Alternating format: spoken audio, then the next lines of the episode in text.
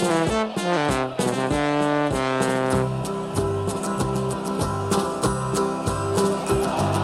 we come, blue and white, and we're looking good. You'll be in for a fight, and we fight pretty good. Getting goals is our job, and we get goals good. Looking good, we are Carlisle United. Hello, everyone, and welcome to the Brunton Bugle, the number one place to get a Kai Night fix in the podcast world. I'm Lee Rooney. And I'm Dan MacLennan. Normally, Lee would do a little intro here, but just as he pressed record, he went, Oh, sugar. Well, not quite sugar. I haven't wrote anything. So we'll look at the nil-nil draw at Mansfield and ahead to Saturday's game against Wimbledon. Kenles and Neil with a pass so true to Balderstone and Clark's in view. There's a cross and a run, the old one too, and a shot. Superb, Dan. Absolutely superb. That wasn't a bad fit, that was It it? was. It went well. made him up on the hoof. Oh, dude, that was shambolic. the problem is, I actually got the running order done really early this week. I had it mostly done. And I sent it to you early this morning. I just didn't check the fact that I hadn't written the intro the other night because obviously I didn't know what happened in the Mansfield game. So as it came to record, I was like, oh, blast. Yeah. I've not written an intro. Tried to do one on the hoof and it was terrible. And then Dad's like, what? I just have a go. It's like, yeah, why not? A laugh, let's let's mix it up. There you go. How you doing, mate? You good? Yeah, not bad, thanks. Yeah, obviously last week was a bit of a change of events, really, wasn't it for us? We uh, had to put the podcast out later on a Monday instead of Yeah, the, well, uh, as, Tuesday. as as we were recording, obviously news was updating about uh, Her Majesty. Uh, obviously, we, you know, it was it was a fluid situation, wasn't it? You know, she, she went from being badly to unfortunately passing away in the afternoon. So, football was cancelled. Whether it was the right decision, I'm not sure. Looking back, hindsight's a wonderful thing.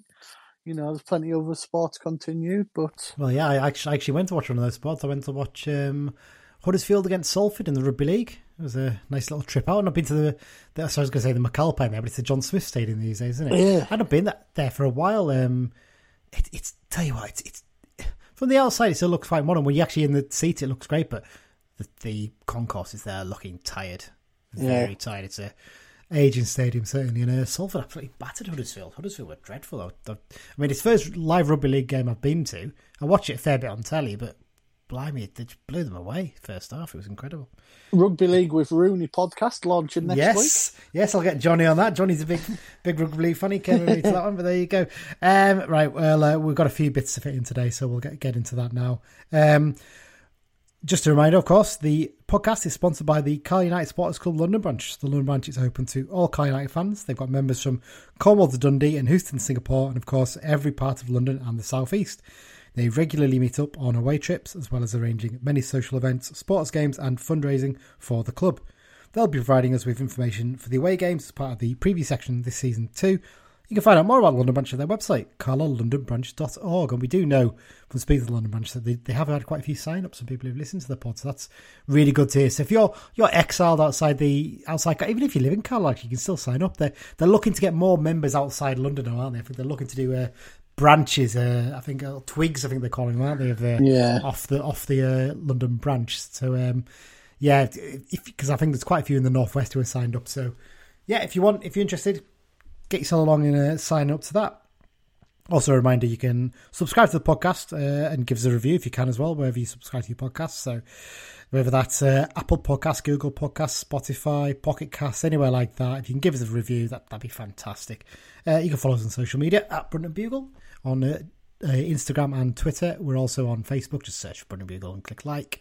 And you can find us on the Be Just Not Facebook group. There's over 2,400 members on there. It's really good community of uh, blues fans. And on the Cumbrians.net message board. And of course, if you want to go really old fashioned, drop us an email, bruntonbugle at gmail.com. Um, right, let's get into it, Dan. A few bits of news. One bit of news that we we did bring you the news about his uh, loan being cancelled last week, Sam Fishburn, didn't we? But turns out now he's already sorted a new loan, loan move away, hasn't he? Yeah, I think it was obviously in the pipeline uh, when he was released and came back for a couple of days. Uh, but he's headed to Morpeth Town.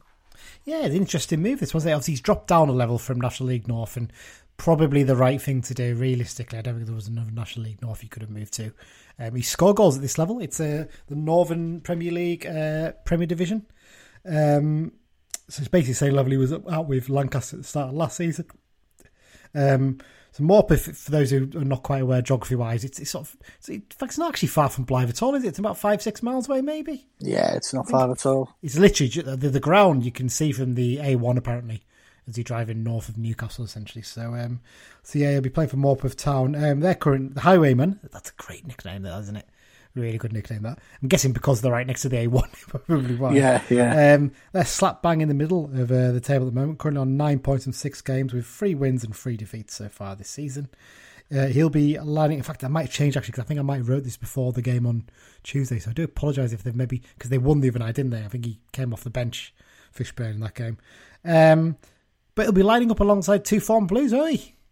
Yeah, one of them uh, a bit more well known than the other. In Yeah. fairness, Yeah. So it's uh, Liam Noble in midfield for them. He's uh, he's uh, looking a little bit rounder these days, isn't he? I think it's fair to say. Obviously, being a, a non-league player, not training full time, but he's Yeah. been there a couple of years now. yeah, they, they've got quite a decent setup there by all accounts, haven't they? A lot of clubs in the north. We've said this before countless times, haven't we?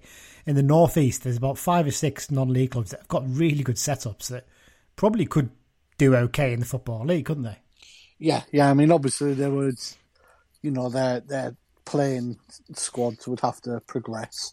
Yeah. But no, I mean, I mean, obviously you've got you've got Gateshead in the Yeah. in the National League, but then you've got the likes of your North Shields, Blyth Spartans, you know the. South Shields is the name one. So, it? uh, sorry, South Shields, yeah. Yeah. Although North, North Shields aren't too bad Yeah, themselves. you know. and Darlington is obviously just down the road, and yeah, so you're right. There's there's quite a few little uh, nice setups there. So yeah, so yeah, hopefully he'll have a decent level of football to play. Oh, Connor Thompson, probably I should say, is the one who never quite Yeah. made a first team appearance for us, did he? But I think he was quite. Uh, well thought of. also, uh, Ryan Donaldson's there, who was Yes. a trialist for us a few years back. yeah, I remember that now. Yeah, he was he was at Newcastle back in the day. Yes, Cambridge, I think, yeah, as well. He spent a long time off. So He possibly went to Cambridge after being on trial with us. yeah, I think they were non-league at the time, weren't they? Yeah, I, re- I remember him playing at Durham Yeah. in a in a match where there was American football goals right beside the goals. It's mental, because they played like a four G pitch or something back then. Yeah, I think, yeah. yeah, that was a strange preseason game. That one certainly. Um, right, so yeah, that, that's a Fishburn sorting out with a loaner. I think he's there for three months. Is he? I think initially. Yeah, basically up to the end of the year, isn't it? Yeah, basically. And obviously, the- after his first month, we'll be able to recall him if anything happens and we need his body back. But I mean, I hope he just goes there and gets some goals because Simo was quite. Str- this again came after we recorded. Simo was fairly strong in his comments by him, wasn't he? Uh, mm. He, he? He wasn't so much having a go, but if you could read between the lines, he wasn't impressed, and neither were Blyth with how he applied himself in that loan spell, unfortunately. So maybe it's a little bit of a book your ideas up loan. Last one, chance saloon, possibly. Yeah, it's frustrating because he's got one year left on his contract, I think, and then he's got an option on top yeah, of that. yeah. So he's really got to show he's capable now. Otherwise, he's going to be doing that non-league circuit around, you know, the northeast. I mean, and- you- you've got to remember, he still is only a first year pro. he is, to be fair. That, that's a very fair point. Um, I'm not. I can't remember if it was a. I think with them it was a third. They got their contract from that point, didn't they, rather than at the end of the YTS. So- Yeah, yeah. So there you go.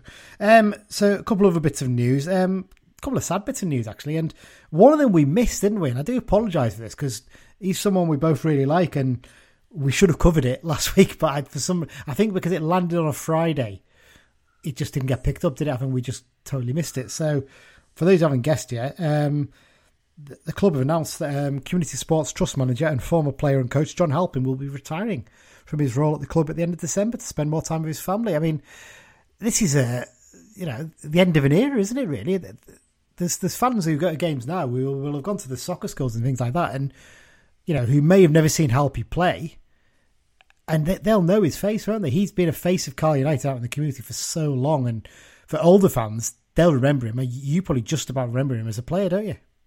Yeah, oh yeah, Christ, yeah. Uh, if it wasn't for the broken legs, he'd have played a lot higher than Carlo. Oh, 100 percent. You know, there was, well, there, there was rumours a move to Liverpool was in the offing, etc. Yeah. And uh, I, I think he would have made the step up. He was that good.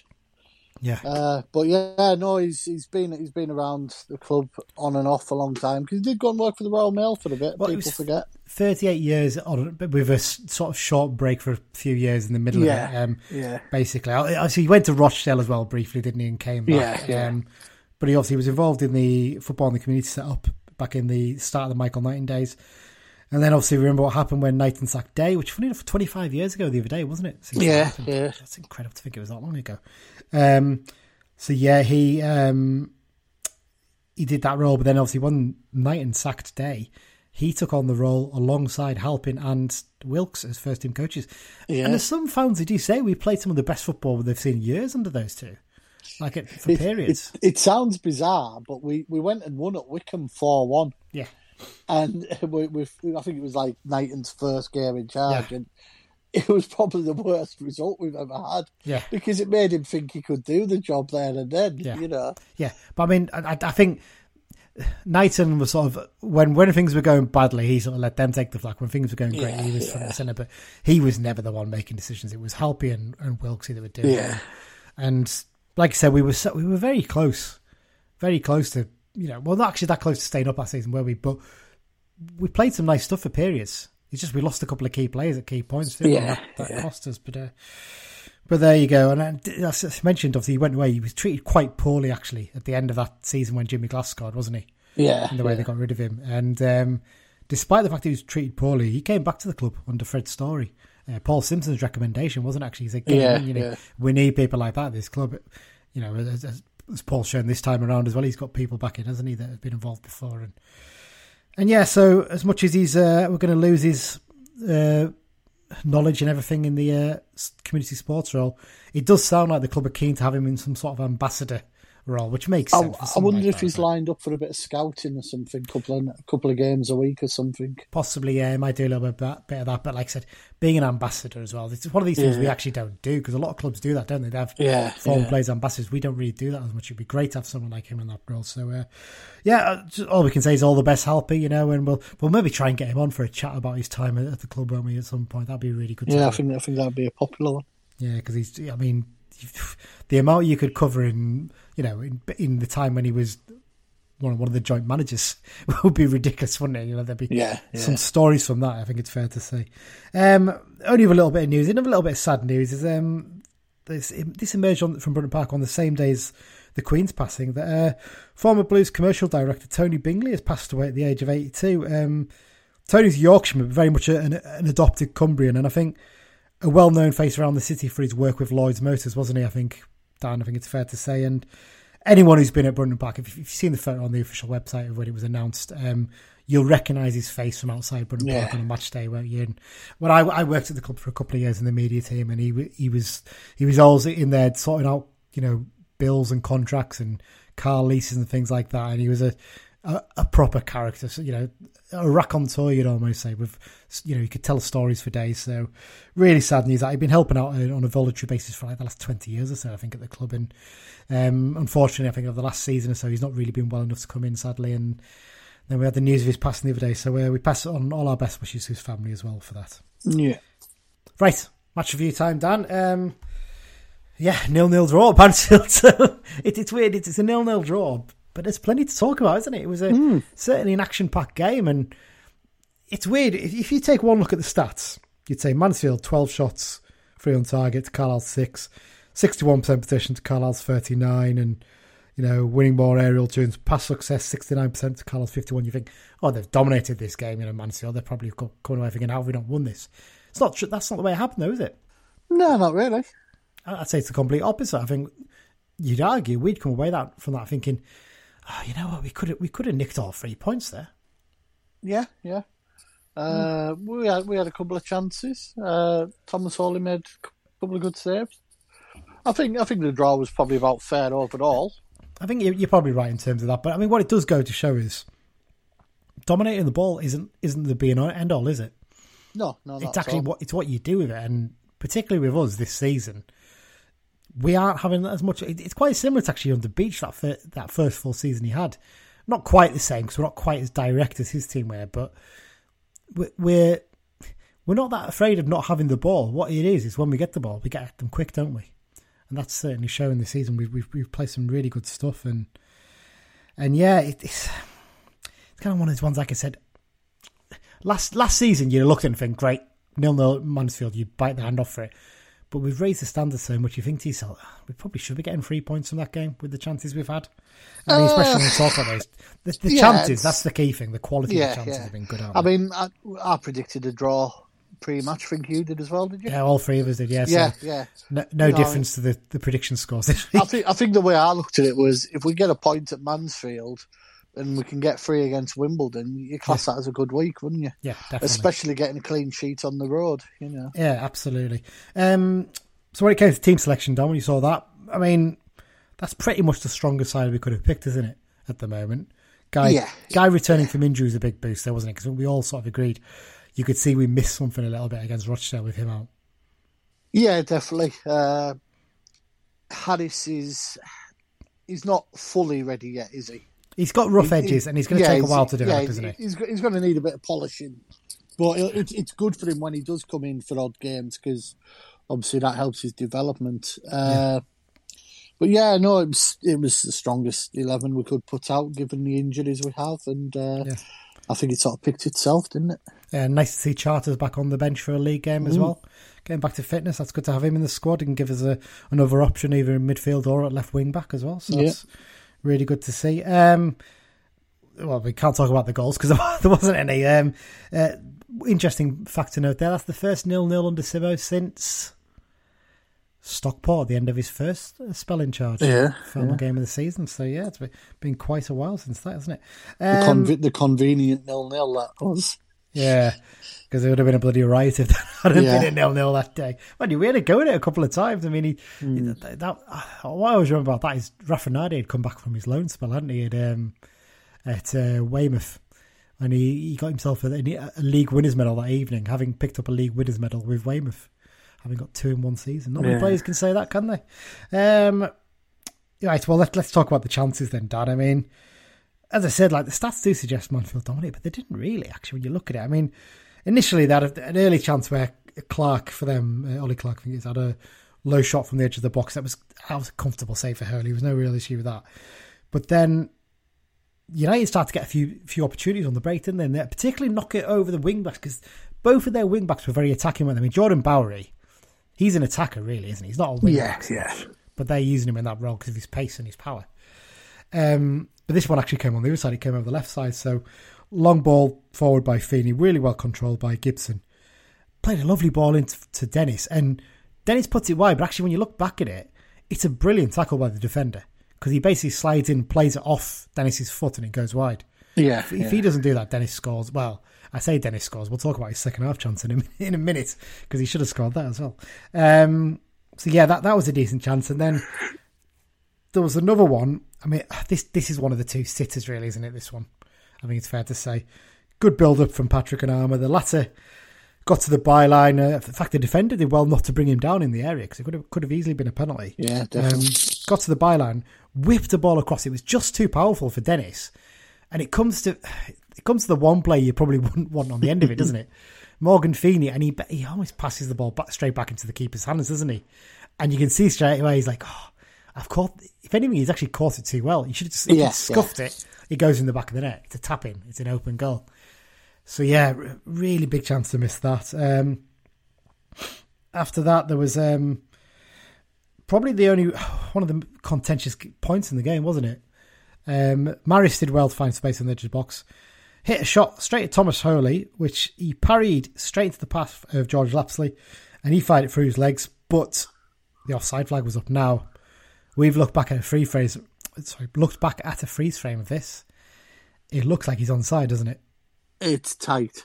it, I mean, it's very hard to tell from the angle of where the camera is. I think there's a camera on the other side as well, because I think that's where the analytics guys go on in the big main stand. So that angle might show it a little bit better. We haven't seen that, but the suggestion seems to be from the from the the, the Mansfield side is that they've seen that and he was on side. I, for me, it looks like Armer's just playing him on, but it's tight. It's one of those ones where you can see why the linesman's in a panic giving it because he's probably thinking he's he's just got himself ahead there. But a little bit of a get out jail there for Holy should really be holding on to a shot like that. Do you think, Uh, possibly.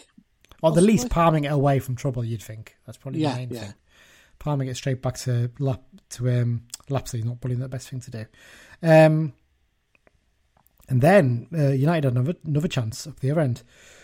Once again, good build up. Some really nice build up in this game, actually, I have to say. For not having much of the ball, we, we used it really when we did. So um, Moxon played a ball into the box. It was nodded down to the edge of the area where Gibson does. It's like a sort of almost like, it's not quite a scissor kick, is it? But it's sort of a, a volley at like almost hip height. And he does really well to control it and keep it down, doesn't he? Because a lot, a lot of time players will hit a shot like that and they'll balloon it over the bar. He gets over it, hits a really low shot, and Christy Pym makes a really good save in, in the Mansfield goal. What I'd say is, and this isn't criticising Gibson because there's not really much more he could have done. A yard either side, and that's in because it's too powerful for him to stop, isn't yeah, it? Yeah, yeah. Really frustrating that. Um, into the second half, um, this is the chance at the start of the second half, and this, this is the one we should have scored, really, isn't it? I don't think enough credit is given to how good a crossfield ball this was from Huntington to actually set the chance up. It was unbelievable, wasn't it? Like, yeah, yeah. Because it's not like because it wasn't hit high, was it? It was hit fairly low. It it rivals uh, Jamie Devitt against Rochdale, doesn't yeah, it? Yeah, definitely. And he sort of dissected like two or three players to the point where they just couldn't get to it. And it was so good that Gibson didn't even have to take a touch from from playing the ball in. Dennis has got to score that, hasn't he? Yeah, probably. Looking back, he'll be disappointed he hasn't. Uh, I, I wondered if the pace of it possibly. I think the problem is he got ahead of the ball. If you look Yeah. back at it, he's a bit too quick onto it. He actually should have held his run slightly, and he would have had an easy tap in to make it one 0 And uh, it's interesting. BBC Radio Cumbria commentary for this game. Um, little treat for you, wasn't it, Dan? Keith Curle on the co-coms, um, which I'm sure you were really happy about. Um, Wasn't on my commentary. you had the away one on, did you? Um, sorry, the home one, I should say. Um, hi- Him, he was actually quite quick to give a lot of praise to Kristian Dennis and the work he was putting in. To be fair to him, he said he's covering so much ground and he's dragging defenders all over the place and he's creating space for other players, and that's a big part of why he's done you know so well this season as well. It's not just his goals; he's he's really been a someone who can occupy defenders at the same time, but he'll be disappointed with that one, but he's not the kind of player who's going to get his head down, is he? He's going to still be looking for chances, I think. So, nothing too much to worry about there. Um, Mansfield then had a chance, uh, low shot after a smart turn by Akins, well saved by Holy with his feet, and then another really good chance. A really clever quick free kick from, oh, not quick free kick, sorry, it's a clever free kick from Moxon, and a really good run from Feeney, actually, wasn't it? Because Yeah. Lucas Akins was, was pretty terrible on defending free kicks, despite the size of him. He just wouldn't track his runners. It's something I've noticed in the last couple of weeks with Huntington and Feeney and Mellish. We're starting to make good runs from corners and free kicks. Yeah, definitely. We we look more of a threat. Yeah. So this was a really good run, and actually he ends up slide, almost slide tackling the ball, doesn't he? He slides to poke it across goal, and oh, if Mellish was just a just a half a second earlier with his dive in, that's a goal, isn't it? He was he was so close to getting down and. As it was, Pym claimed the chance. Um, beyond that, not not a huge amount of others. I mean, Hartington with a long range effort that went well over the bar from Mansfield. Dennis put a really good crossing from the corner flag that went over everybody and came to Baku. Took a lovely touch and hit a volley, but it was straight at Pym. But again, I don't think there's much more he could have done with it No, to get the shot away quickly. So there you go. And then Mansfield's best chance bar the disallowed goal was a chance for um, Maris on the edge of the box. He was found with a, a ball to there and hit a really powerful first time shot that looked like it only just went wide of the post. So yeah, that was it. Basically, that was it. Nil nil full time. I mean, as you say, Dan, fairly satisfied with that in the circumstances against the. I mean, a team that was going for ten wins in a row at home. It should be noted. Yeah, yeah. So Yeah, but it's a clean sheet. It's a point all the way from home. So there's definitely positives. Uh, could we have nicked it? Yes. But so could they. So it's, it's probably about right. yeah, yeah, we'll take that. Right, shall we do our um, six second reviews then, Dan? Yeah. So we've got a couple this week. Uh, we've got Scott Beebe and Simon Cornwall. Simon Cornwall's a, an old school friend of mine. He lives down that way, so he, he was at the game. And I think you say Scott lives in around about Sheffield way, I think, or something Yeah. like that. So easy one for them two to get to. Um, we'll, do- we'll go with Scott first. I haven't listened to this yet. So here's Scott Scott's uh, six second review of the game.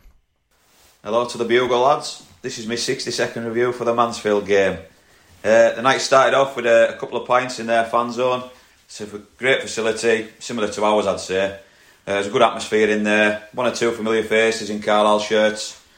Um, and before kick-off, we had the uh, a minute silence in memory of Queen Elizabeth II, uh, impeccably observed by both sets of fans, followed by a rousing rendition of uh, God Save the King. The game itself, we happened to be sat in the home end, great view, just behind our very own uh, John Coleman. Uh, like most, they'd have probably taken a point beforehand. It's always a tough place to go. Clough sides are usually well organised, uh, team of big units, um, and they normally put the top end of the table. But I thought it was an excellent away performance. Can't really single anybody out, but I know it's uh, not really happening for Omari Patrick at the moment. But him and Jordan Gibson ran the knackers off from start to finish, took him back into a 5 4 1 when Mansfield had the ball. We defended from the front, limited them to very little chances, and I think our our keeper, the big man, I think he only had one save to make. We did miss a couple of sitters, but to be fair to Feeney, the ball came at him at 100 mile an hour. There's not much he could have done about it. And the Dennis chance, he looked wrong-footed, and the ball was just behind him. So, uh, bit gutted we didn't get the win, but more than happy with a point. Back-to-back clean sheets, and hopefully no more injuries. Uh, God save the king, and uh, up the Blues. cheers for that, Scott. hey, that was a really good uh, good assessment of the uh, the night out as well, wasn't it? Yeah, interesting yeah. that he was in the in the home end as well. Actually, that he watched the Yeah, game. I think I think he was with a mate who's from that area. So I always liked it. I, I, it's one of the things I don't think I've ever done it for a Carlisle game. The closest I got was that I was going to do that Doncaster game the season we went down to the conference. I was going to go in the um in the home end for that because obviously our away end had sold out, hadn't it? yeah, But um in the end, didn't need to. I didn't bother going down because obviously we. I, I, I have done it for maybe half a dozen games when I've met mutual mates and, Yeah. uh, you know, I've maybe travelled down on my own. So I've gone in Yeah. with them and a couple of mates. I can get a beer at half time with them, etc. But uh, it's always interesting when you. I remember once I went to. Sorry for going off topic. I went No, to no. Southend. Went to Southend uh, in with a, a fan, a mate down there, and we scored. And I went, yes, not loud. And uh, Leo Roger, who played for Southend at the time, was injured, and he was like, "What's he doing here?" and my my mate knew everyone at the club. He's like, "Nah, he's with me. He's all right. He's all right." And I was like, "Christ, I didn't even shout that loud," you know. Oh dear, oh dear. Um, yes, a really good assessment by Scott. I've got to say, he made a really good point about Patrick. Actually, I, I, we keep saying he just needs that goals, and he didn't really have any chances in this game. To be fair, and it wasn't really his fault. He still looks a little, I wouldn't say off the pace, but he maybe just lacking a little bit of that confidence at the moment. Sometimes when he gets the ball, he's not quite as strong with it. I think it'll, it'll come with time, I'm sure. But defensively, I actually agree with him. He did drop into that. So he almost made it a four, didn't they, at times? And you really, really work the backsides off him. Like I said, Gibson. We'll talk a little bit more, more about Gibson in a minute because I would want to raise that as an extra point. But yeah, another good game from him as well. And the amount of running he does is ridiculous as well, isn't it? He gets right up and down the pitch. So full credit to him. Um, yeah, I can't get any other point. I mean, he, agreed with me on the uh, the um, Kristian Dennis one, so I'm quite happy with that. Scott, good good assessment there. Um, right, well, what we'll do is then we'll do Simon's, and then we'll we'll come to our t- talking points after we listen to what Simon said. I live about three miles south of Mansfield, so this is the game that I always look out for when the fixtures are released. I thought we were defensively very strong. We soaked up an awful lot of pressure, kept our shape, and re- restricted Mansfield mostly to shots from outside the box. We had a few opportunities where we picked the ball up in defence and we had players breaking in the opposition half, but we just couldn't pick that pass out, often being overhit either out for a throw in or a goal kick. One of the highlights of the first half was definitely the Thomas Holy net repair. By the time Mansfield had managed to bring a ladder over to it, he'd already sorted it out with the gaffer tape and just reached up and done it because he's an absolute giant, basically. Kristian Dennis missed a sitter right the first right in the first minute of the second half, which was the best chance of the game. Low crossing from Jordan Gibson. Kristian Dennis was goal side of the penalty spot, unmarked, and managed to blaze it over the bar. So I think some of the best work that Dennis did was when he found himself out wide, surrounded by Mansfield players, somehow managing to dig out crosses, one of which fell to Fin Back at the back post, again unmarked, but he was only able to tamely shoot the, bo- the ball into the keeper's hands. I wanted to give a big shout out for Thomas Holy's ability to deal with crosses. He can just saunter out and reach up and pluck the ball out of the air, can't he?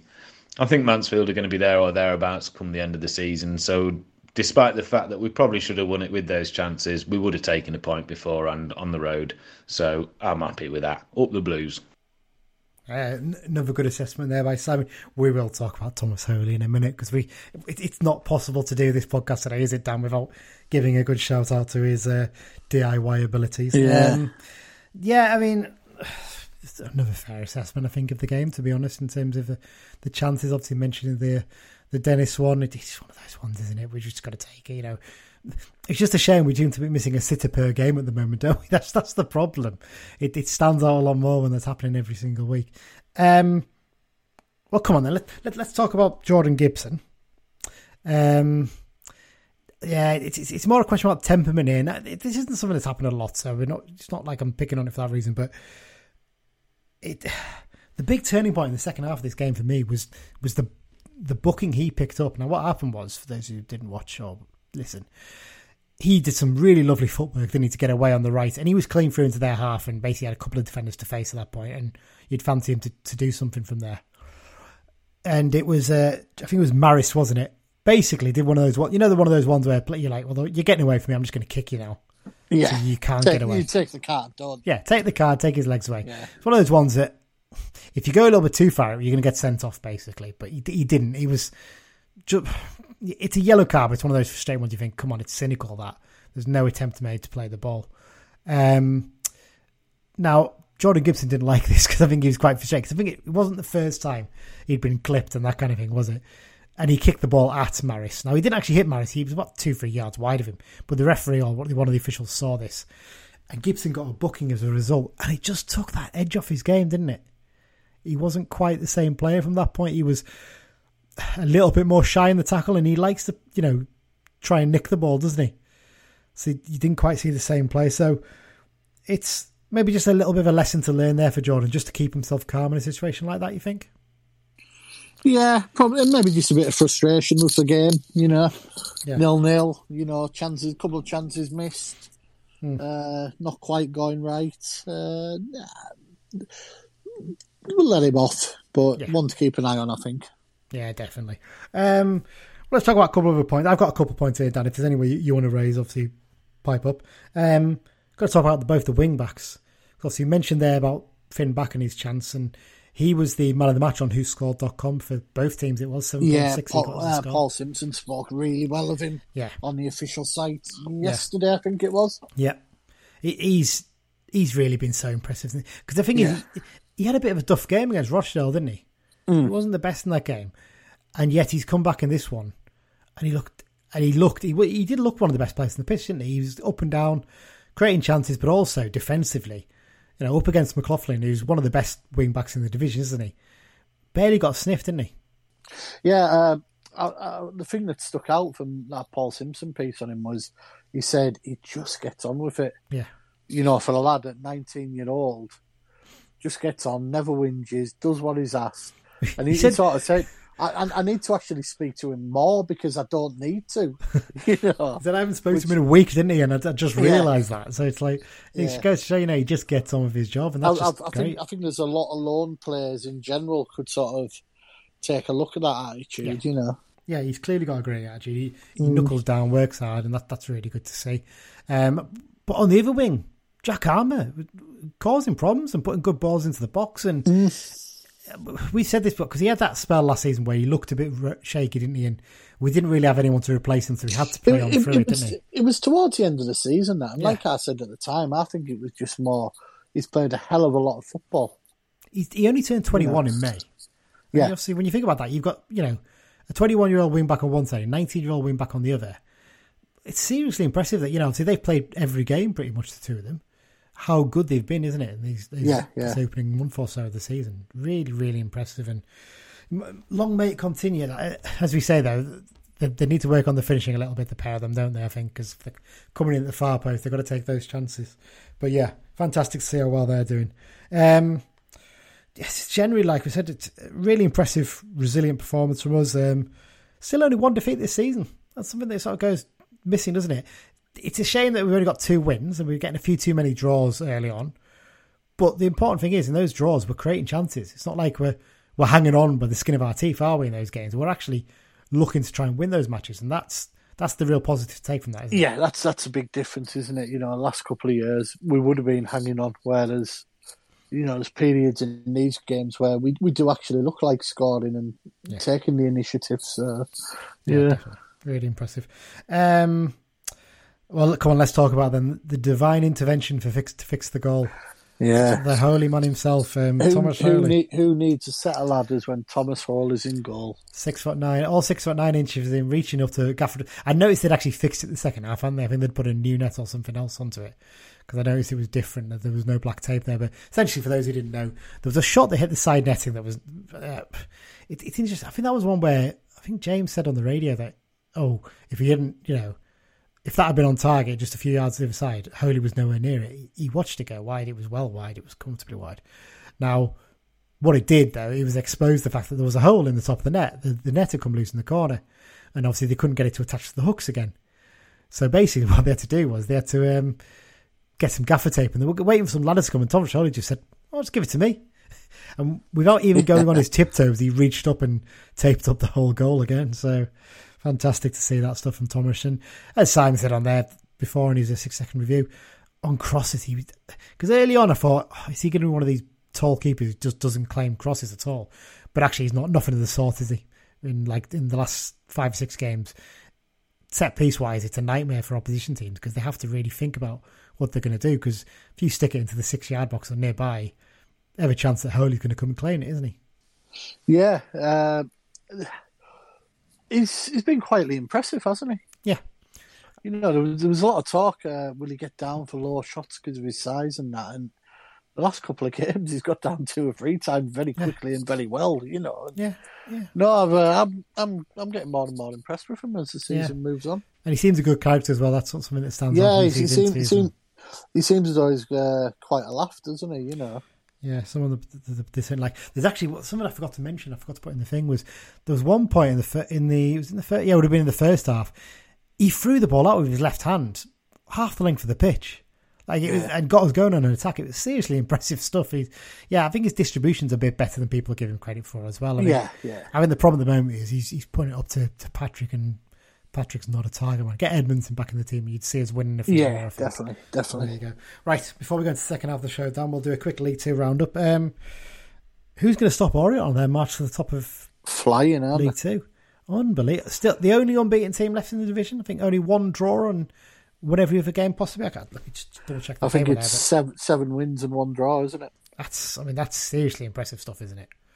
To come in as well and not not make a huge amount of changes to that squad either. That's near enough the squad they had last season. I don't think there's been a, there was a massive amount of incomings for them. And they've only conceded four as well. Yeah, he's he's a good manager, Richie Wellens. He's a bit Yeah. bit, bit of a knob, but you know, a good manager. at the end of the day. So yeah, they continue their march up uh, League One. Paul Rochdale, they were beaten one 0 by them. I think Rochdale probably look at that thinking, look, we didn't get battered. That's the important thing, Yeah, is it? yeah, yeah. And at the end of the day, you know, other teams are going to get beat by an Orient this season comfortably. So, so yeah, don't worry too much, Rochdale. Even though you've still not won a game, again, we'll come on to that soon. Um, disappointing for you, Darren. Dan, sorry, expect especially the first one. Barrow and Stevenage continue to defy the odds, don't they, at the top? Yeah, both both both doing well. Fair play to them. I mean, Barrow Uh, especially beating Doncaster 2 0, that's a big result for them. Yeah, uh, the, by all accounts, they could have had a couple more as well. The the one who uh, who were finally doing it for me is Salford. Yeah. And they're grinding out results, aren't they? They're not just, you know, the, the games where they're not playing well. They're doing it properly, aren't they? The- as opposed to the last couple of years, and uh, not well, not Northampton, and we all fancy to be up there anyway. They're they're ticking along, aren't they? Yeah, so they beat our opponents this week in Wimbledon. Um, uh, just on the Barrow Doncaster game, did you see the story on Twitter about the uh, Doncaster fan who travelled up from London to the game? No, You want to see this, all right? So basically, he looked at how much the train was going to cost, and he was it was going to be quite extortion. It was going to be really expensive. So what he did from London, he flew from I can't remember which one London airport it was to Dublin. Then from Dublin, flew to Manchester, and I think that cost him a combined total of something like 17, 18 quid maybe. and then from Manchester, got the train to Barrow for the game, basically, and cost him 30 quid in total instead of the 100 plus quid it was going to cost him to go down, play. just buy a train ticket. So, I mean, it, it'd take him a hell of a lot longer with all the waiting in airports and things like that. yeah, yeah. but you know, it just goes to show it's how ridiculous Yeah. price the. Uh, But it's like Train we've, tickets are. we've always said, if we ever draw Dover away in the cup, we're flying to Paris for it. aren't exactly. Fly, fly to Paris and get get the train up or something over there. You go. Train and ferry, yeah. Exactly. But um, yeah, so that that's in terms of that. Um, Crawley, they've got off the mark. They've got their first win of the season with a three two win over Stockport. who are Really struggling to find their feet, aren't they, in League Two? It's just not happening for them, is it? No, no matter how many signings and stuff they make, they just can't seem to turn it around, can they? It's a frustrating one for them. Um, but right at the bottom, Hartlepool and Rochdale. It's, it's going to be a long slog for those two this season, I think, isn't it? I think I think it is for Hartlepool. I think Yeah. I think we saw from Rochdale when we played them, and he knows what he's doing. Bentley. I think they'll have enough to get out of it, but Hartlepool, it's uh, Yeah. not very good for them, is it? No, certainly not. They're getting the odd draw here and there, but Yeah. n- not great really overall. Um, should note on Hartlepool, they, they see they, the signing they made uh, this week, Chris Yes. Maguire. Mm.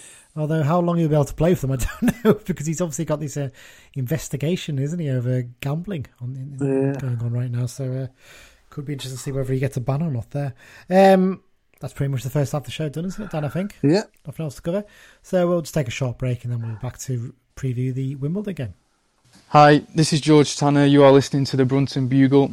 Go a little bit old school with that one. I was going to say old school. Yeah. Yeah, George has been sitting there waiting for a while to be used, as he has been on the Bristol City bench for quite a while. Actually, Yeah, he's uh, he's bench warming at the moment Yeah, because he quite often plays. I've, I've noticed when he plays, he plays in the on the right side of a back three yeah, rather than as a wing back, which feels like a waste of his talents for me. yeah, It's kind of sad, really, but then you know you've got to take that chance when it comes, don't you? Sometimes. He'll get Um, his go. He'll get his go. Yeah, right. Okay, um, before we get into the behind the enemy line section, Dan, I've got a question of the week for you. And it follows on from the question I did last week. So, uh, as we covered last week, Paul Huntington was the uh, the first player to score a goal who was born in Carlisle for Carlisle in a league game since Paul Murray in 2006. Can you name, and you'll know the first few of these, but can you name the last five players born in Carlisle to score a league goal for Carlisle United? We'll come back to this just before the X Files section. This is one more for the listeners at home because I think you'll know these quite Yeah, easily. well, we, we we sort of half chatted about this, haven't Yes, yes. So this goes back uh, to give everyone a bit, of, a little bit of a clue here. This goes back 25 years, basically. Those those five players.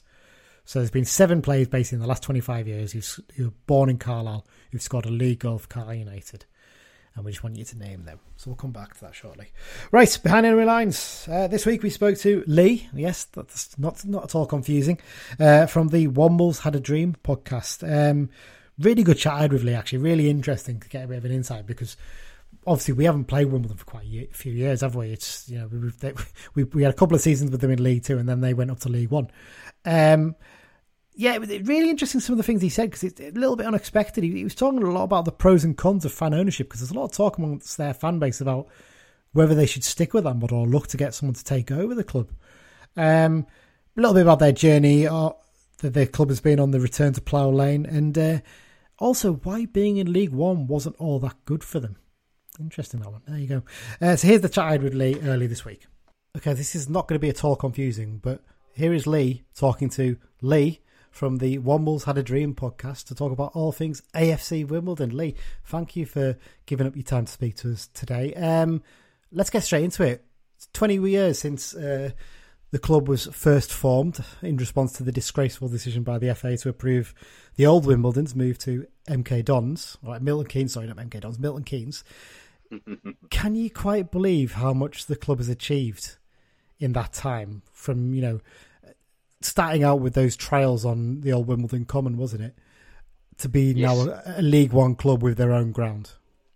well, eh, well, League Two club now, unfortunately. But yeah, we uh, yeah, it's been twenty. It's been a it's been a good fun fifteen years. The last five years have been pretty tough in League One, and then being relegated into League Two. But the the, the non-league days were a good laugh. They were they were fun. The trials on Wimbledon Common, going through the non-league leagues in what nine years I think it was from when we first uh, had our first non-league game to going into the to League Two through the playoffs beating Luton at, at Man City Stadium.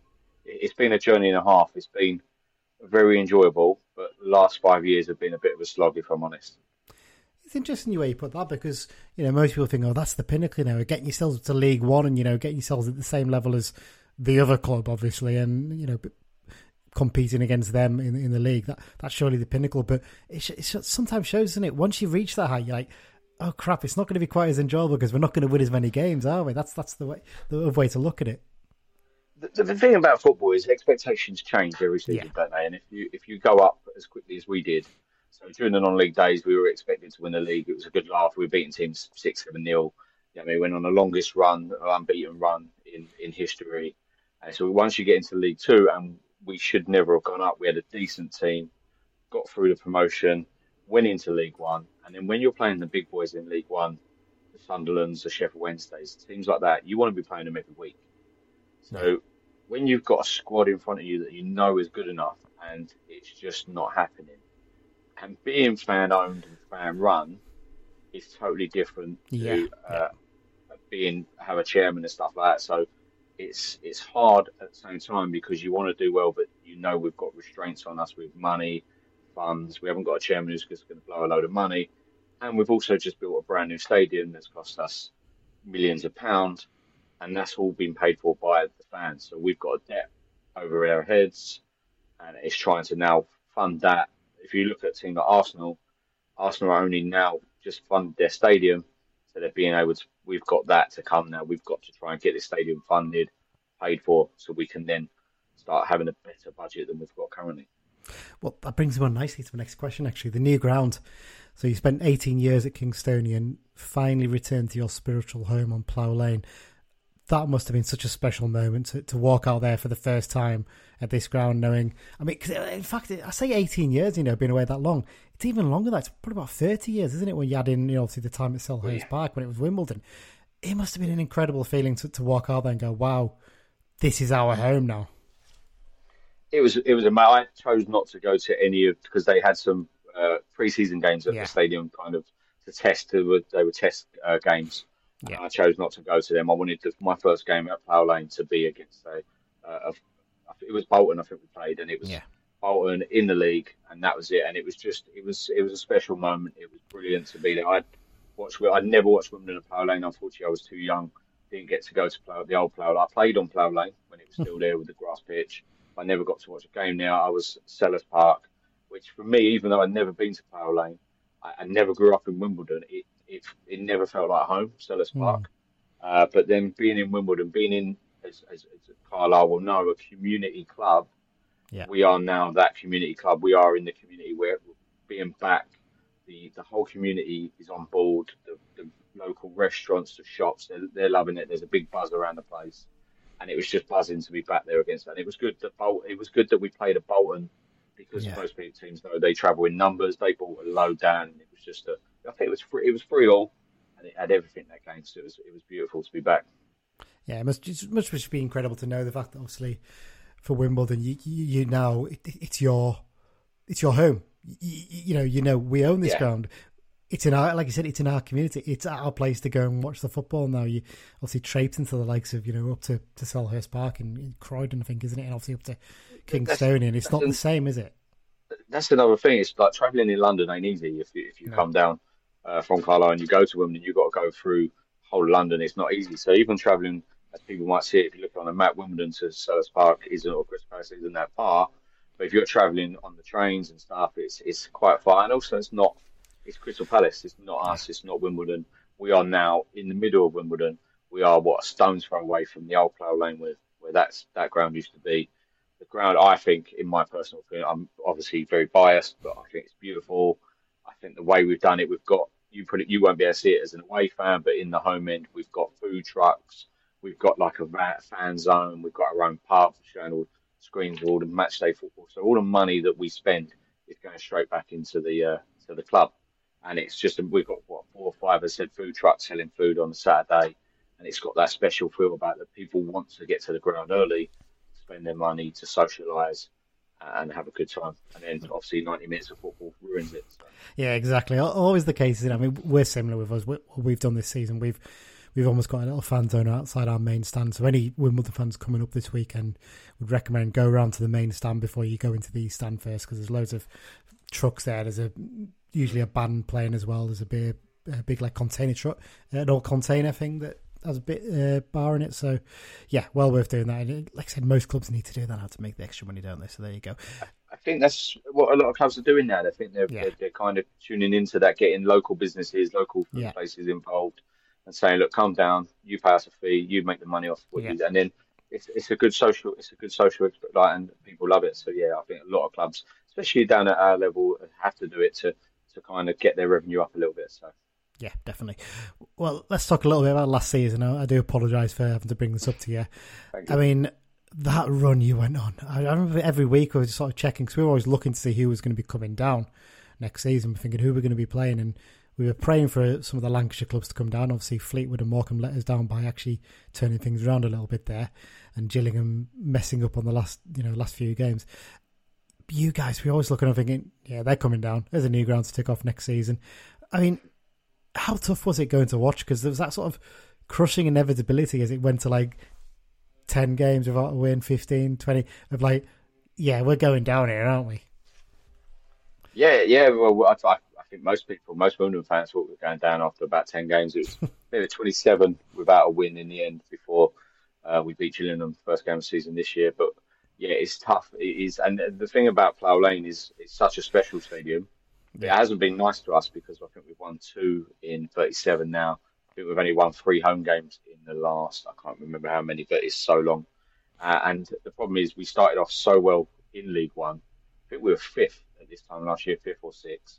Uh, and then we just went on an appalling run where we couldn't buy a win, and the football we were watching was terrible. And Yeah. yeah, it wasn't it wasn't fun to go watch. It wasn't fun to be about. And as I said, with being a fan-owned club, you then start getting people wanting to then move away from that, wanting to sell out and stuff, and it became became quite toxic in the end, which isn't very mm. nice.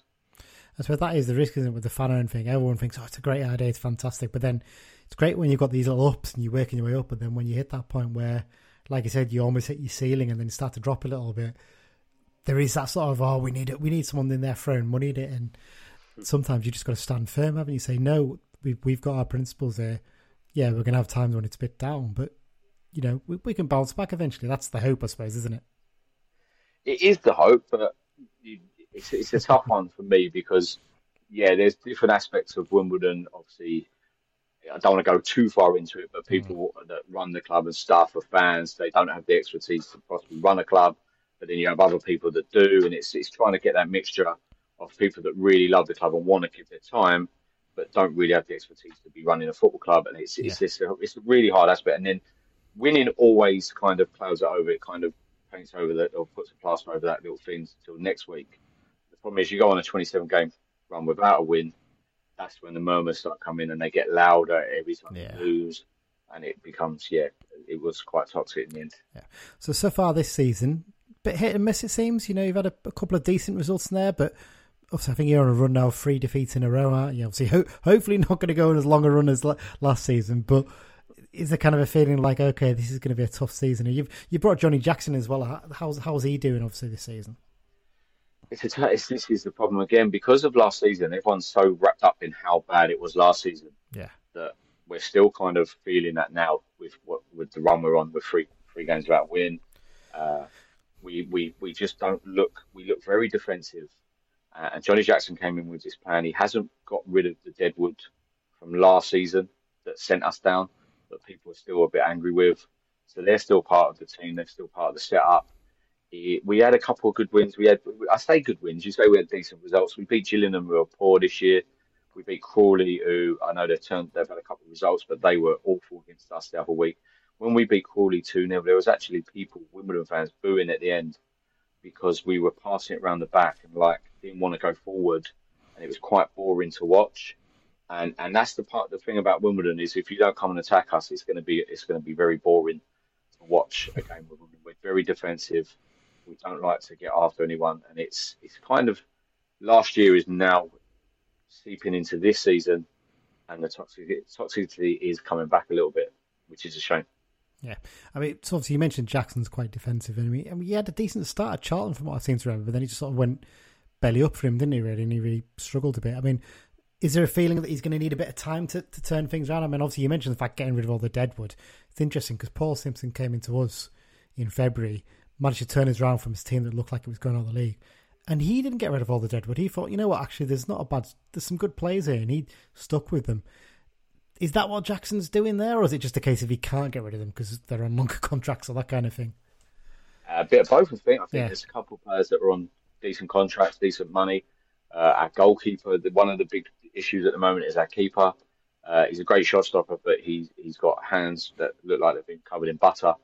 Uh, two of the goal, the, the goal on Tuesday was uh, horrendous against. Uh, Is he the one who messed up against Fleetwood last season? yes, the one who Ah. he done it the other week against Oh, Stockport as well. He passed back and and we it was quite funny on the way back from Stockport. We, uh, one of my mates was talking to a Charlton fan, and he said, "How, how did Johnny Jackson do at Charlton, and how's he doing at Wimbledon?" And everything he listed was boring football. Does he stand there with his arms crossed and don't really have that? He's not going to cheat up the players and stuff. Yes, it's funny because there was a photo of Johnny Jackson at the start of the season. The man's very handsome, the greatest hair probably in League Two. there was a photo of him against after the uh, Northampton game, and it looks like we've turned him into a junkie. Oh dear. In the space That's not good, is eight it? games. No, it's, it's quite funny to see. Yes, yeah, it's, yeah. It's not great at the moment, unfortunately, but just we've got we've got you lot on Saturday, then we go to Bradford the Saturday after, and I just don't know where we're going to get a win from. Oh wow. Um, well, I've got to ask you about who the, the sort of danger medal people to look out for on your squad. I mean, I'm looking through it now, and I mean, Alex Pearce standing out as a, a good signing for you in the summer when, when I saw him coming in. And beyond that, I mean, the problem is I don't know League One that well these days. I don't watch it as much. Harry Pell's one that was always really, you know, he's had good games against us uh, in the past. Anyone else there that really stands out that you'd say uh, people should watch out for? Yeah, I'd say there's three players I'd say watch out for, and it wouldn't be the two you just mentioned. Oh. Harry back. He, he needs games. He hasn't had a preseason, so he's come back in. He, he looks like he wants to wants to get amongst it, and, and he can. But yeah, he just needs games. So at the moment, he doesn't look as fit as he should. But Mm-hmm. the three I would say is we've got a left back called Jack Currie. If he start, he's been injured unfortunately. He's come for our youth team, went on loan to uh, a conference south team called Eastbourne Borough, won their player of the year, come back in and squatted, uh, slotted in perfectly. Don't look out of place in League Yeah. Two. Possibly should have played League One for us. Uh, we got a player called Paris Maghoma who's on loan from Brentford B team. Name rings a bell. Yeah, I've heard of him. He is a Rolls Royce sort of player. He literally, if we, if you let him run the game, he will run it all day long. He's got passes for days. He gets forward. He, yeah, he'll he'll run the game for us. Uh, and then Ayoub Assal, I don't know if you've heard of him. He's a little scallywag of a player. He's one of them players that you love playing for you, but don't like playing against No. and he will, but he's little, really small, and you think no, but he will go up to the tallest player and have it right off of him, and he's one to watch out for. Bit greedy, that's he's kind of frustrating the fans a little bit with his greediness, but he is one that will not stop, uh, and he can do something out of nothing. But they're the three: Paris Maghoma, Jack Currie, Ayoub Assal, three decent players that I'd, I'd say, yeah, watch out for. I've got to ask you as well. Actually, I've only just realised this. You've got the lad who was at um, Solihull Moors last season. You got him on loan from Huddersfield, haven't you? Kyle Hudlin. I mean, he's as tall as our goalkeeper, Tomas Holy. He's also six foot nine. I mean, how, how's he settling in? Because I mean, it seems obvious what you're going to do when you've got a player like him in your team. He, he hasn't. He hasn't played. Oh. He uh, he's come off the bench a couple of times. He got injured.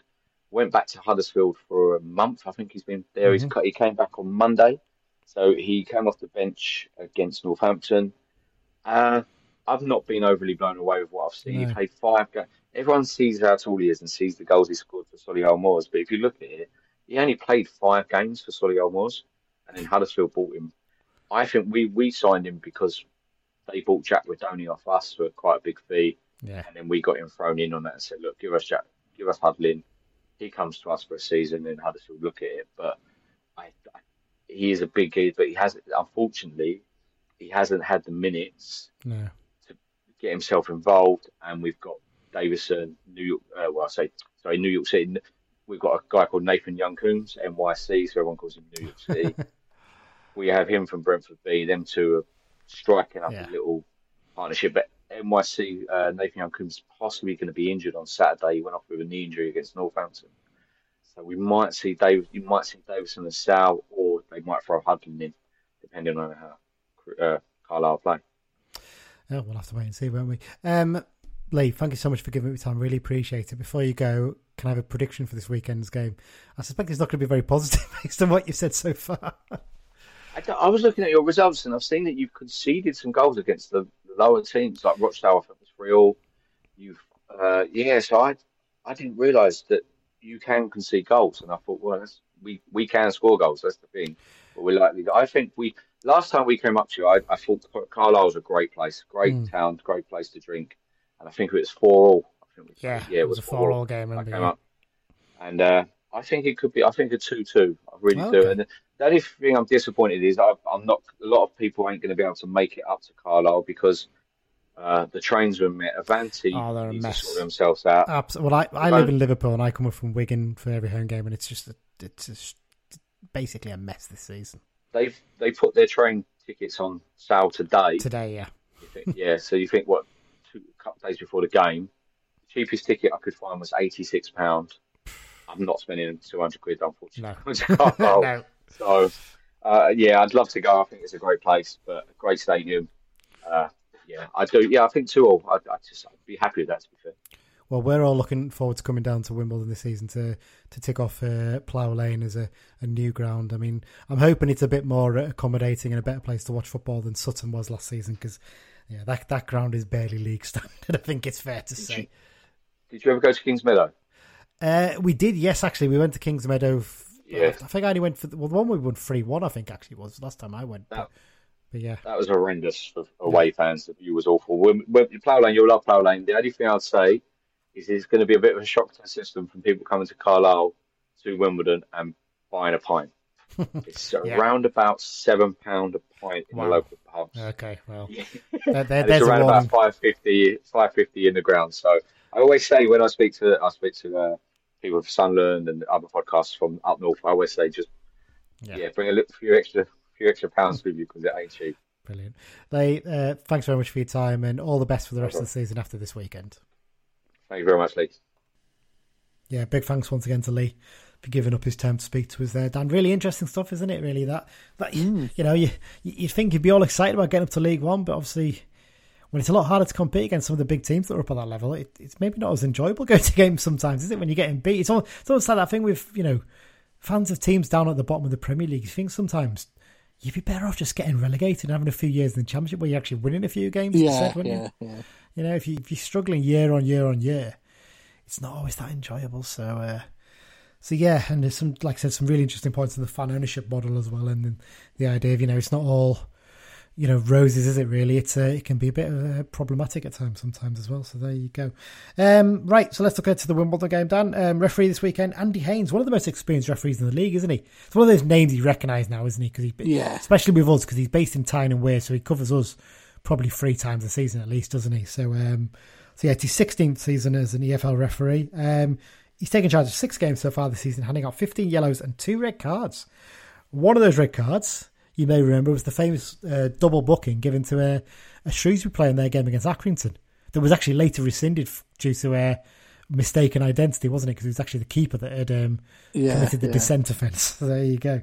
Um, last season, he handed out uh, 96 yellows and one red card in 34 games. So not that, you know, card happy in terms of the red cards, is he? But um, the yellows averaging about three a game, which is quite average actually. When we look through these things, that's generally what it is, isn't it? Usually it's about three a game on average. Um, last game he took charge of was the 1 0 win over Bristol Rovers in March this year. Four United players were booked that day uh, Dickenson, Armer, Patrick, and Dennis. Head to head, there's not really much of a head to head record between the two of us, is there really? Because basically they've been we had that two seasons against them, and then they disappeared up into League One. Uh, it's neck and neck basically. But the fifth meeting, the two teams, one win for us, one for the Wombles, and two draws. Um, we obviously saw that one win, didn't we? Yes. That was the game down at um, Kingstonian. That was a that was a trek and a half. Um, for those not aware, basically we went all the way down to um, to uh, what was Kingstonian at the time, wasn't it? Uh, nice three one win. But after the game was a mad dash to get the train home, wasn't it? Yeah. Basically. There was engineering works on the, the railway line, wasn't it, that would, would take us from Kingstonian to Yeah, and uh, the yeah. traffic around the ground was horrendous. Yeah, Try, trying to get we, we, taxi. we, we, well, we, we got taxis from Morden, and we arranged for the taxi to pick us up at five o'clock where he dropped Yeah. us off, and it was a half five by the time he landed. Yeah. So basically, we ended up making a mad dash Yeah. to go and uh, to. We literally, I think some of them was only made the, the train with like thirty seconds to go. Yeah, a couple of my mates. I was there. we, we we changed trains, and Yeah. they jumped on a different one. I was like, "No, you want this one?" and uh, we were all trying to ring each other and all sorts. But we all we all got there. Part of the fun. Look, look, always good fun for an away day, that isn't it? There you go. Um, so yeah, uh, the Dons. In terms of the the work they did in the summer, some interesting names came in, didn't they? To them, particularly in defence, couple of couple of decent names there, isn't it? In Gunter and um, Pearce. Well, Gunter's just had a Wales call up this week. Yeah, which goes to So- show, isn't it? Isn't he their uh, most capped player of all time? He's up there, yeah, because uh, Johnny Williams at Swindon is another in our league who, you know, plays League Two football but international as well. That's going to cause a problem for them in November, though, isn't it? Because they're going to lose them for the best part of three weeks at least. Yeah, yeah. in terms of that sort of stuff. So it's yeah, it, it's I wouldn't um. That's almost thank God that we don't have an international player in our squad at the moment, really, isn't it? But there you go. Um, some other names. I mean, Paris Maghoma is a name that sticks out to me. I don't know why. I, that that name rings a bell. Even though I think this is his first spell of playing football, but I think it's one of those names that's been about. He's he's been in Brentford's B setup, hasn't he? I think and quite highly thought of. Kyle Hudlin is one that's not going to be hard to miss, is he? It'd be great to see him up against uh, Tomas Holy because he's the same height as him. He's uh, six foot nine. He's the lad who was at Solihull Moors last season, sold to Huddersfield in the summer, and uh, instantly loaned out to Wimbledon basically to get a bit more experience. So um, not played much for them though. He's been injured. Um, Josh Davison is he? He's the lad who was on loan at uh, Swindon last season, isn't he? I think he scored against us, isn't he? He had a good game for them that day, so he might be one to watch out for. But the other name that stands out from the summer work, Harry Pell, isn't it? Yeah. Good, good experience campaign at this level. And uh, likes a, a bit of an argument with some of our departed players. Um, are they departed though? Because I think was it was it not? Callum Guy's possibly still about. Uh, I couldn't remember if it was him or I thought Devitt was there. at the time. I remember you're Yeah, right. Actually, it was Devitt- later, Devitt wasn't it? Devitt, Devitt was possibly involved, yeah. Yeah, I'm back. There you go. So yeah, Harry Pell. I mean, overall, looking at their squad, Dan, what what are you, what are you thinking? Looking at it, I mean, there's, a few decent players, but there's a lot of names I don't recognise. If I'm honest, Yeah, I, th- I think some of that's uh, to do with, you know, the London area. There's such a, a pool of players that yeah, it's impossible for even like of odd bods like me to to track every one of them. But uh, no, I mean, you know, like I say, Gunter and Pearce stand out. Pell Yeah. does. Up front, the strikers aren't massively known, aren't they? No, I mean, like I said, Davison had a decent loan spell at Swindon. If it's the same one, Yeah. I think to remember. Um, Hudlin, like we said, he's going to be a big lad, and obviously they're going to knock the ball long to him if, he, Yeah, he's yeah, playing. yeah.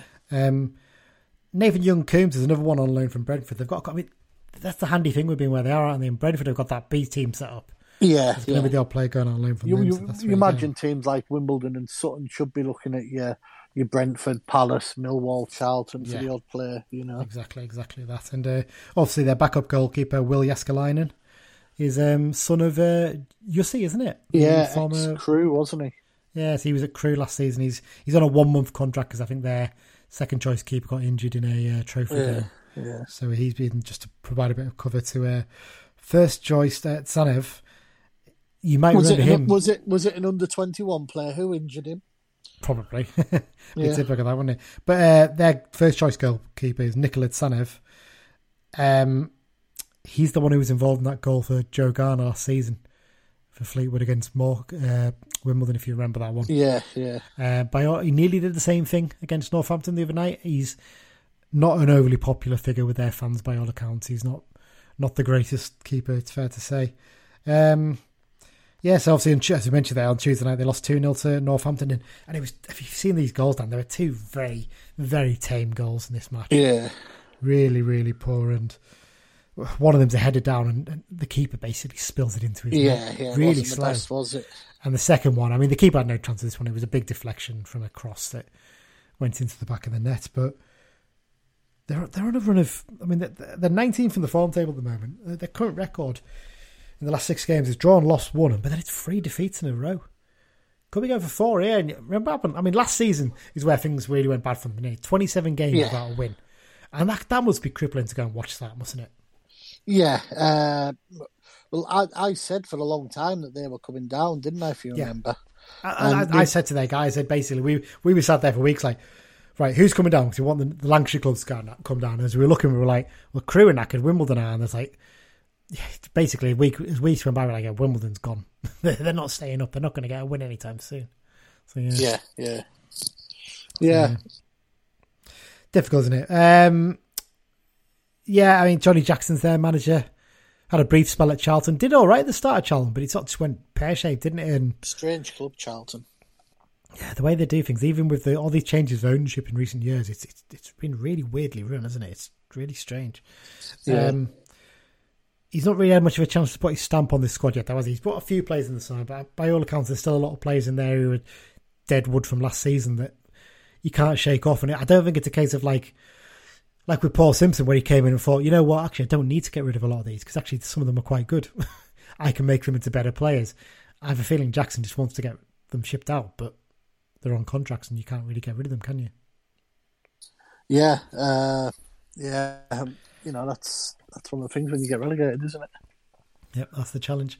Um, let's talk talk about United then, Dan. Um, didn't appear to be any knocks in midweek. Obviously, all the injuries are as they were, aren't they? I think. Yeah. Bark- Barclay three weeks away. Yeah? Bar- Barclay, reckon he's back in the building and back on the grass, so hopefully not too far away. Yeah, uh, Jamie Devitt. Jamie Devitt, they're talking Yeah. several weeks. It's a real shame, that isn't it? Because he looks Yeah. so good against things. It's just rotten luck, that isn't it? But uh, especially as basically he picked the injury up in a, in a training session they had on Saturday to make up for the fact that we were playing against Harrogate. So I just think he he might well have played against Harrogate, and he's just he, he cannot catch a break that lad sometimes, can he? But there you go. Um, but yeah, other than that, obviously Dickenson, Dixon, Senior, also long term. Simons as well. Um, Sho-Silva, they say healing quite slowly, isn't it at the moment, which is frustrating because we could really do with him as an option late on. Because I mean, that's the one thing that actually stood out from the Mansfield game. Simo didn't make any changes really to late on. He obviously brought Gibson on because he lost a bit of that edge after the booking. Brought Hilton on for him. Stretton only came on with a minute to go, didn't he? Yeah, yeah. He's not. He's not really found his feet yet, has he, Jack?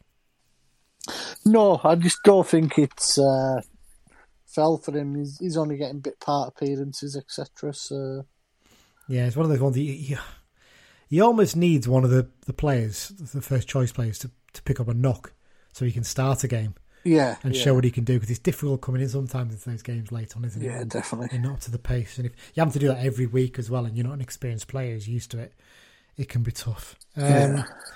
But yeah, bar that as you mentioned, obviously Barclay coming back and Devitt and Edmondson. Still not sure about how long he's away. Probably not for this weekend, we think, No, no. but uh, hopefully not too long. Um, so yeah, I mean, thoughts on this one? We stick stick with the same eleven, pretty much, isn't it? I think the eleven picks itself, barring any last minute injuries. Yeah, I mean, you wouldn't. I mean, you certainly wouldn't change that back five either way, would you? Because No, not at the moment. Not it's picking itself. Yeah, midfield wise, Moxon and Guy, good partnership. Gibson's playing really well. The only reason I can think is maybe if you wanted to give Gibson a little bit of a rest, maybe to bring someone else in. But the area you really want to be able to make a change in an attack, isn't it? Really, to freshen up one of Patrick or Dennis, maybe to give someone Yeah, a run yeah. there. But as we said, Stretton's probably just not ready for it, is he? That's the problem. Yeah. What we could do if it's a game where we're like 2 0 up and comfortable, where you can get a good half hour in or Yeah. something. Yeah, that's that's ideally, ideally what we want. So, uh, Saturday would be nice. well, that brings us on to predictions, Dan. What are you going for? A 2 0 win Okay. with Kristian Dennis and I think Callum Guy's finally going to score. How many times have we predicted Guy in the I past and he's still not scored for Oh, us? Oh, yeah, Callum. Come on, Callum. Knock Do us, do, do us a favour. Um, Dinker's in. right, I'll do Mike's prediction before I do mine. So here's Mike's prediction. So this week I'm going for a 2 0 win with Huntington and Dennis. Oh, Huntington and Dennis. You've got three goals there. There you go. Uh, I'm not going to go for the same. I was going to go for 2 0 there, but you know what? I'm going to go. I'm going to go 4 0. I just fancy us just, just to turn it on this weekend. I Yeah. really do. So I'm going to go with goals for Dennis, Mellish, um, Moxon to finally get his first, and Omari Patrick. Come on, Omari. We want an Omari goal. That's what we want to see. Let's get his confidence back up. So there you go. So that's your predictions for this week, and not no change to the predictions table. Still, me and Dan uh, at the top on six, and Mike lagging behind on three. And if you want to really include him, Greg is on zero points because he had one week and he didn't get any. Uh, a bit harsh, that I know, but there you go. Um, Quiz right, question. quiz question. Yeah, before we do the the very short Exiles section this week. Right, so say it again. So the question is: so if the Paul Huntington became the first Carlisle player in, I think it was 16 years, to score a league goal for Carlisle United. It's league goals, so we're not including the trophy. So Jarrad Branthwaite doesn't count, as we've said. Um, so Paul Murray and Paul Huntington are the first two. There are five other players who, in the last 25 years, have who were born in Carlisle and scored a league goal for Carlisle United. Who are those five players? The five are Paul Simpson. Yep, Paul Simpson. So Paul Simpson scored in the 0304 season. He's got seven goals Yeah. that season, he? So there you go. but scoring later in that season than him, Yeah. as we found out this week, was Yeah. Mark Boyd. There you go. Mark Boyd, one goal in his nine appearances. Yeah. And it, was- I think it was a belter against Scunthorpe as well, wasn't it? I think a long range effort, everything to remember. Matt Jansen will be in there. Yep, so Matt Jansen's the, the, the oldest one. Uh, he was obviously 97, I- around about that period, so yeah. Yeah. there's Uh, two more you Tony need to get. Hopper. Tony Hopper, indeed, he got two goals in one in each of his spells. The fifth one. Hmm. Ooh. Give me the season. Oh, God, off the top of my head, it would have been. I think it's 0102, if I remember. Or 102. Because I originally, I'll, I'll, get- it's not really giving you a hint because he wasn't playing at that point. At first, I thought Paul Boertien was one as well, but he was born in Haltwhistle. Yeah, it was Holt Whistle Boertien, Yeah. yeah. Yeah. Uh, And obviously, Delap Mike- was born in Corby, so he's not one. Mike Jack never scored for us, did he? No, he didn't. Uh, Johnny Allen Penrith or Carlisle? See, I've got Johnny Allen down because I I read it somewhere online. He was Carlisle. So if I've got this wrong, I do apologise. I got the question wrong, but I'm, I think I read somewhere he was Carlisle. So let me just double check that. So I, I was going to, yeah, because I, I do know he's a bit of a Penrith lad, isn't he? No, you're right. He used Penrith. I do apologise. So actually, there's only four. I, I, one source I looked at said Carlisle, so I do apologise for that. So yeah, so there you go. It's four players basically. Uh, it's, so yeah, it's not that many, is it? Really, when you think about it. Yeah, because No. and and pretty much all of them are attacking sort of minded players, aren't they? I mean, if if you widen it to Cumbria, there's quite Yeah. a few because you know, Oh yeah, you know, uh, Stuart Green would be in there. Stuart Green. Yep, he would be in there. You know, Richard, Will Richard Will. Varty, Will Yeah, Varty, Richard yeah. You know, Um, there'll be a couple of others, I'm sure that I can't remember. Glenn Murray, Glenn Murray. Yep, there's another one. Scott Dobie, Derby. Yep, Jeff Thorpe. yep. Rob Edwards. Yeah. I mean, they're, Yeah, they're a little bit earlier than 25 Yeah, years. yeah. There you go. So no, there you go. That that was the quiz question that I managed to get wrong. So I do apologise for that. Jo- Johnny Allen is very much Penrith born. I do apologise. Right, let's uh, move on then, Dan. Um, Exiles, not much happening this week, was there? Just a few goals in because obviously there was no weekend games to cover. So midweek there was a few games, wasn't there? Yeah, there was a little bit of stuff, uh, not loads. Uh, he's one who hasn't scored for a while. Gethin Jones Yeah. scored for Bolton in a 2 1 win at MK. Bolton are doing all right in that League One, Yeah, as I thought they might. Uh, Andy Cook got a brace uh, for Bradford, 2 1 win at his former club, Tranmere. Uh, he's now well up in the top scorers chart as well, isn't he? It's interesting. He loves scoring against his former clubs, except us, doesn't he? Andy Cook. I don't know what it is. yeah. He scores against Walsall. He scores against yeah Bradford. He scores against Mansfield. It's, it's yeah, it's mad. Uh, Scott scored again for Notts County, 2 0 win over Aldershot. Yeah, he's he's fi- right, isn't he? finding his feet, isn't he? Finding his Yeah. feet now. And uh, Mark Beck scored a, a brace for Darlington in a 3 1 win at Bradford Park Avenue. He's having a good season, isn't he? He's getting a few goals for them. Yeah, he's, he's dropped down that level where he, he's one of them. I think he's a better player in that league, but not quite as good at sort of National League, League Two level. Yeah, Hovers around it. yeah. Uh, and others, uh, James Brown, former loanee, is called up to Malta's squad for the upcoming Nations League fixtures. Uh, Dean Henderson has just been announced in the England squad Oh, there you go. That with Pick. Pickford out injured. That's just come as we're recording. And Jarrad Branthwaite came on as a sub for PSV, got another half hour or so in a 1 0 win over RKC Waalwijk. I wonder if he'll end up in the under twenty one squad as well. Yeah. Oh, and a piece of news that has just come through when we started recording. Oh yes. The rearranged Harrogate game is on Tuesday, November the eighth, seven forty-five kickoff. Right. Well, there you go. And uh, I think it's I think it's FA Cup the weekend before, isn't it? Yeah, exactly that. You're right. To be Yeah. fair. Um, yeah, I'm, I'm not sure. That, that, yeah, I'd imagine Bradford's got a half decent chance of being in that under 21 squad. You'd reckon? Least a few appearances for. Yeah. It'd be one of the squads at least. I think he still do the under 20s, guy. So hopefully he'll get a call up to one of them and continue his recognition. Well, that's it, Dan. Thanks very much for joining me. Really No appreciate it. Um, yeah, in, in terms of upcoming episodes, we'll have a preview of the Newport game. That'll be sorted um, probably nice and early because I'm quite busy at the end of next week, so I'm going to have to get that one done early as well. Um, yeah, and we got the uh, we, we need to get around to recording my CFC 11, but there's a few days I've got off coming up soon, so we'll see if we can try and fit Yeah, it one of those yeah. days maybe. Um, interview wise, yeah, we're getting them sorted. I'm potentially going to be able to do them a little bit earlier than I planned. Hopefully, I'm trying to arrange something to, to do this, but uh, just need to get a few uh, things in place to sort that out. But uh, yeah, that should be really good, and uh, I I genuinely think you'll really enjoy those interviews if we can get them sorted. So good stuff, right, Dan? Thanks for joining me. Thanks everyone for listening. We'll be back next week and up the blues. Up the blues.